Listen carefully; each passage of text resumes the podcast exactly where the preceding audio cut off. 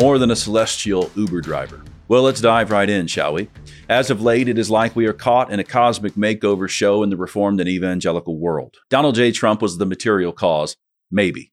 But he was not the originating cause. We are dealing with political disagreements that stem from doctrinal disagreements. But we didn't see the doctrinal differences until the political revealed them. Thus, we're all befuddled and scratching our heads. Now, there's this thing called Christian nationalism that's decided to park itself in our mental garage.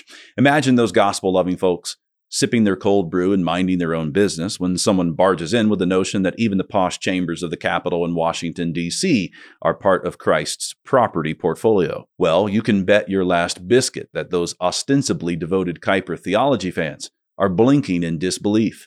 They're good with Christ claiming every inch until you mention that one square inch is smack dab in the middle of our political hubbub.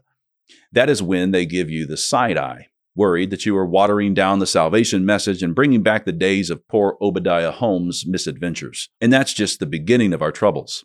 The unity tasted at the conferences so many attended, where all were belting the same gospel tune under the Together for the Gospel banner, has hit some rocky terrain. And this unpleasant terrain can't be pinned on simple assertions. Oh, they have sold doctrinal purity for a political end, from the one side, or they have chugged the pietism punch on the other. No, we're dealing with a whole new flavor of division soup.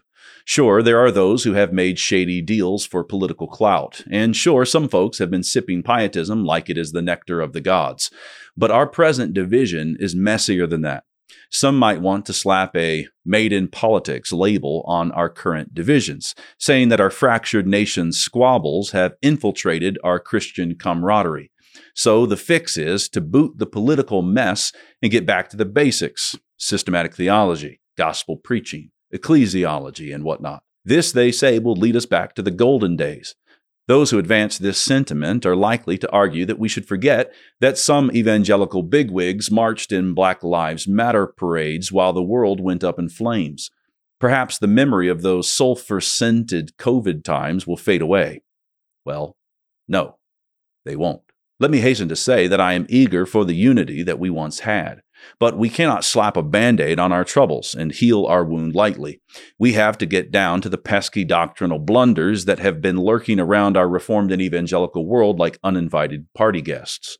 They have been with us for quite a spell, causing us to trip over our own shoelaces when it comes to things like critical race theory, bizarre Trump infatuations, and bowing down to the CDC during Corona circus. We could point to several doctrinal shortcomings that left us in our present pickle, but let me go to the central one.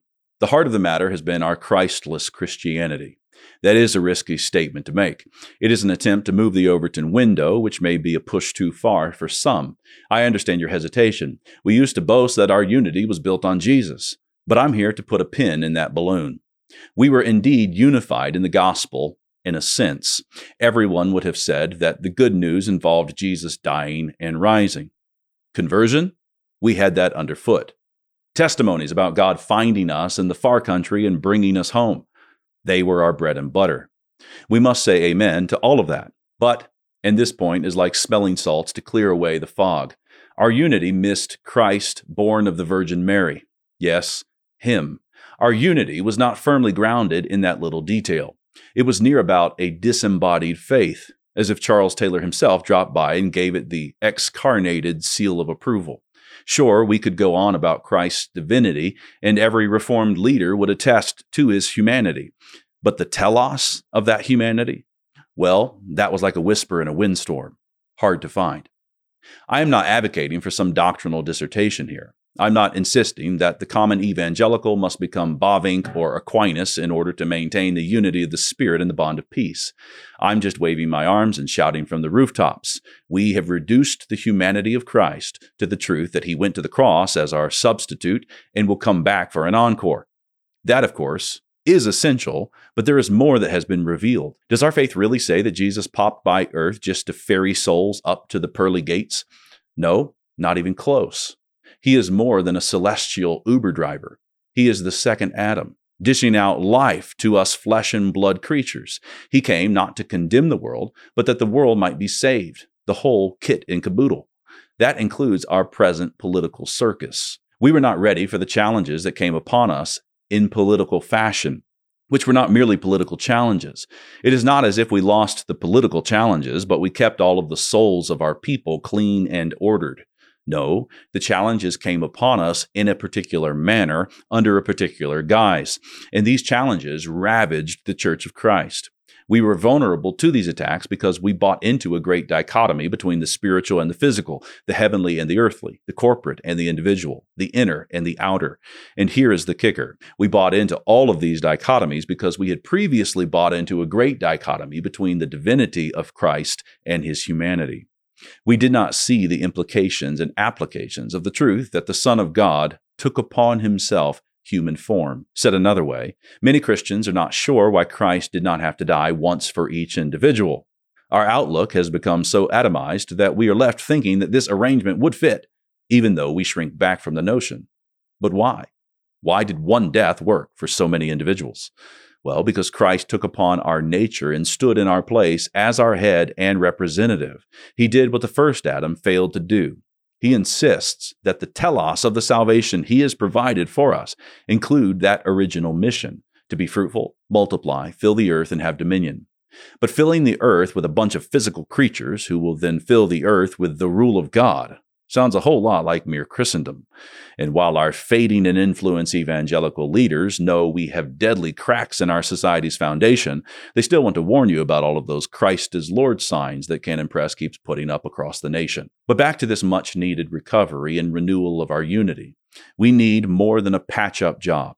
We need to grow up to embrace the faith of our forefathers. The faith once for all delivered to the saints is not just about flicking the gospel switch and getting zapped by heavenly electricity. The gospel isn't an abstract idea, it's a person. And that person is not just about a ticket to heaven, he's about recreating the whole world. If Kuyper was right, and he was, then the bride of Christ must announce what the second Adam has said Every square inch is mine and that includes the land trod by the rich men north of Richmond. You don't have to be a rocket scientist to know that the American family is in bad shape. But we're left with the question why? Why is the American family dissolving?